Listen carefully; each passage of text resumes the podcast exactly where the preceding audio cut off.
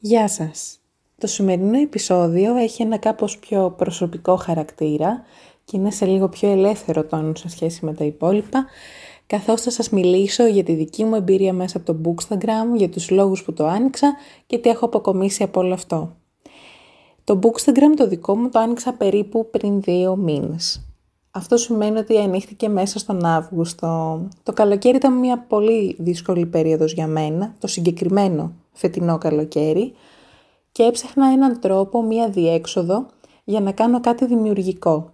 Αυτό πολλές φορές για τη δική μου προσωπικότητα είναι σύνηθες, διότι όταν πιέζομαι πάρα πολύ ή στεναχωριέμαι, προσπαθώ να βρίσκω δημιουργικές διεξόδους, έτσι ώστε να εκτονώνω τα αρνητικά μου συναισθήματα.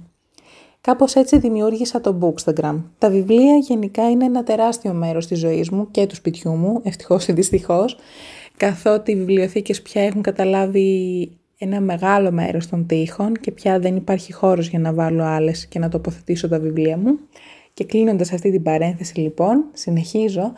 Α, τα βιβλία λοιπόν είναι τεράστιο μέρος της ζωής μου γιατί από τα πρώτα πράγματα που έμαθα ήταν η ανάγνωση και κατευθείαν η αγάπη μου για τα βιβλία εκδηλώθηκε την ίδια στιγμή. Ήθελα πάρα πολύ να διαβάζω μόνη μου τα παραμύθια στον εαυτό μου, στο δημοτικό ξεκίνησα να διαβάζω ε, και τα πρώτα έτσι παιδικά βιβλία ή κλασική λογοτεχνία για παιδιά κτλ.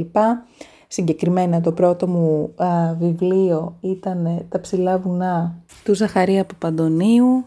Α, ήταν το πρώτο μου ανάγνωσμα που διάβασα όταν ήμουν στη Δευτέρα Δημοτικού και στη συνέχεια έπεσαν και άλλα βιβλία στα χέρια μου ε, ήταν ο Μυστικός Κήπος, η Καλύβα του Μπαρμπαθωμά, Oliver Twist που μου άρεσε πάρα πολύ και κάθε άλλο βιβλίο βέβαια που υπήρχε στη βιβλιοθήκη του σχολείου ή έπεφτε στα χέρια μου το διάβαζα με πολύ πολύ μεγάλο ενθουσιασμό. Από παιδί λοιπόν η ζωή μου ήταν ε, συνειφασμένη με τα βιβλία και δεν μπορούσα να διανοηθώ ούτε μία μέρα από την ε, καθημερινότητά μου η οποία να μην τα περιλαμβάνει. Είχα πάντοτε μαζί μου βιβλία στις διακοπές μου, στις βόλτες μου, σε όλα. Ε, φυσικά όταν ε, ήμουν παιδί και έφηβη δεν υπήρχε όλη αυτή η τρέλα με τα κινητά. Καταρχήν τα κινητά όταν ήμουν παιδί δεν είχαν φωτογραφίες. Ας ξεκινήσουμε από το εξής πολύ βασικό.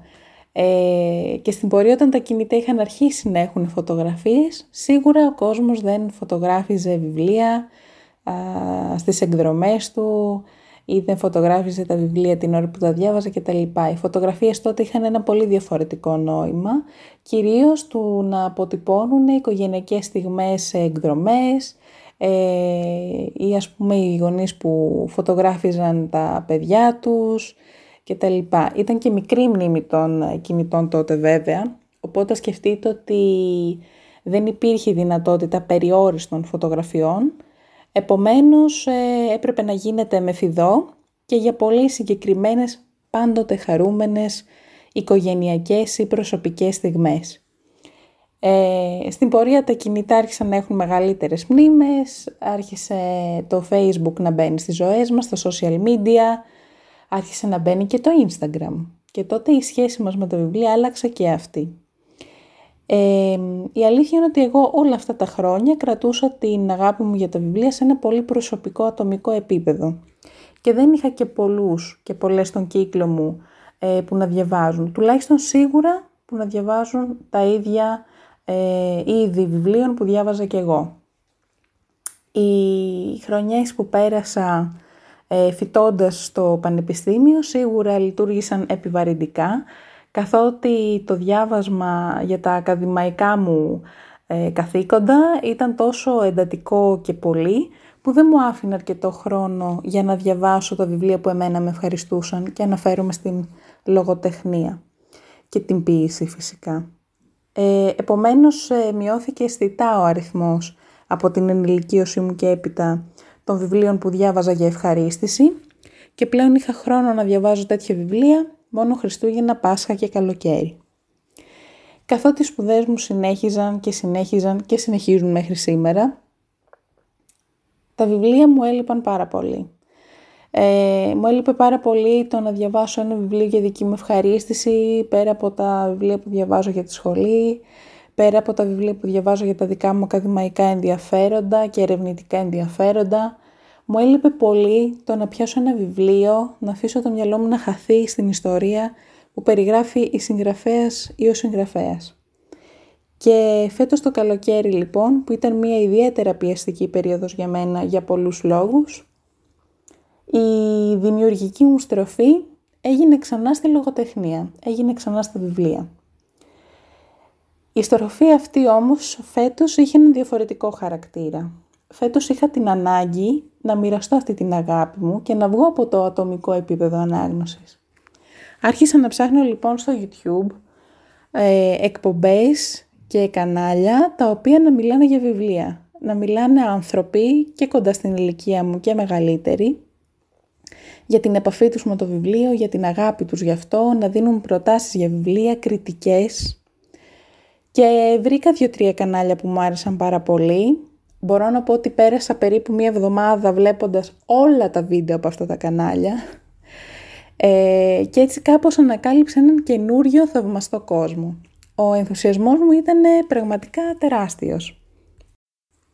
Δεν μπορούσα να φανταστώ ποτέ ότι θα μπορούσα να βρω τόσους πολλούς ανθρώπους μαζεμένους σε έναν ψηφιακό χώρο, εφόσον δεν μπορούσα να τους βρω στο φυσικό χώρο, που να έχουμε την ίδια αγάπη. Ε, έτσι ξεκίνησα λοιπόν και εγώ το δικό μου bookstagram. Το ξεκίνησα με πολύ μεράκι και με πολύ χαρά, όπου ξεκίνησα να ανεβάζω τα βιβλία που διαβάζω, φυσικά ε, μέσα από μία οπτική ε, η οποία συμπυκνώνει τη δική μου ανάγκη να διαβάζω κάτι για ευχαρίστηση, αλλά ταυτόχρονα ενσωματώνει και την οπτική που έχω ως άνθρωπος και ως κοινωνική επιστήμον λόγω σπουδών. Ε, αυτό νομίζω ότι είναι κάτι πολύ ιδιαίτερο που έχω χτίσει μέσα από τον λογαριασμό μου, γιατί είναι αυτό το κάτι που δίνει αυτή την ιδιαίτερη πινελιά που δίνει μια προσωπικότητα στο δικό μου λογαριασμό.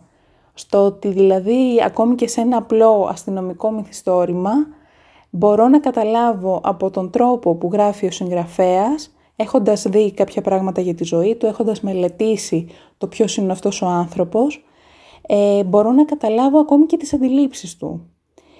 Αυτό δηλαδή ήταν για μένα κάτι συγκλονιστικό ε, όσα βιβλία και είχα διαβάσει στο παρελθόν, επειδή πραγματικά το έκανα για ξεκούραση, δεν έμπαινα ποτέ στον, στον κόπο να κάνω μια κριτική βιβλίου και να ασχοληθώ σε μεγαλύτερο βάθος με αυτό.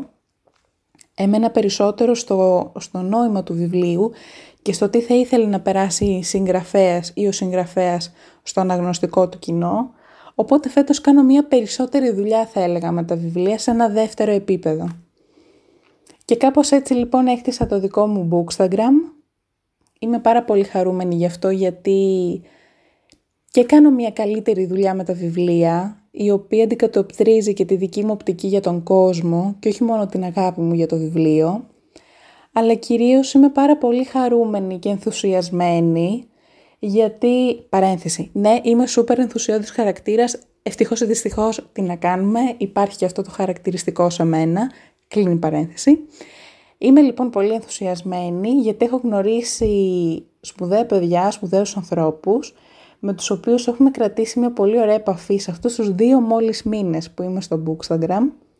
Ε, με κάποια παιδιά μιλάμε ακόμη και σε καθημερινή βάση, συζητάμε για βιβλία, ανταλλάσσουμε προτάσεις, κάτι το οποίο εμένα πραγματικά με, με κάνει σχεδόν ευτυχισμένη θα έλεγα. Τα βιβλία ούτως ή άλλως με κάνουν ευτυχισμένη, αλλά μου έλειπε πάρα πολύ αυτό το κομμάτι του να συζητάω για τα βιβλία με άλλους ανθρώπους που διαβάζουν τις ίδιες κατηγορίες με μένα.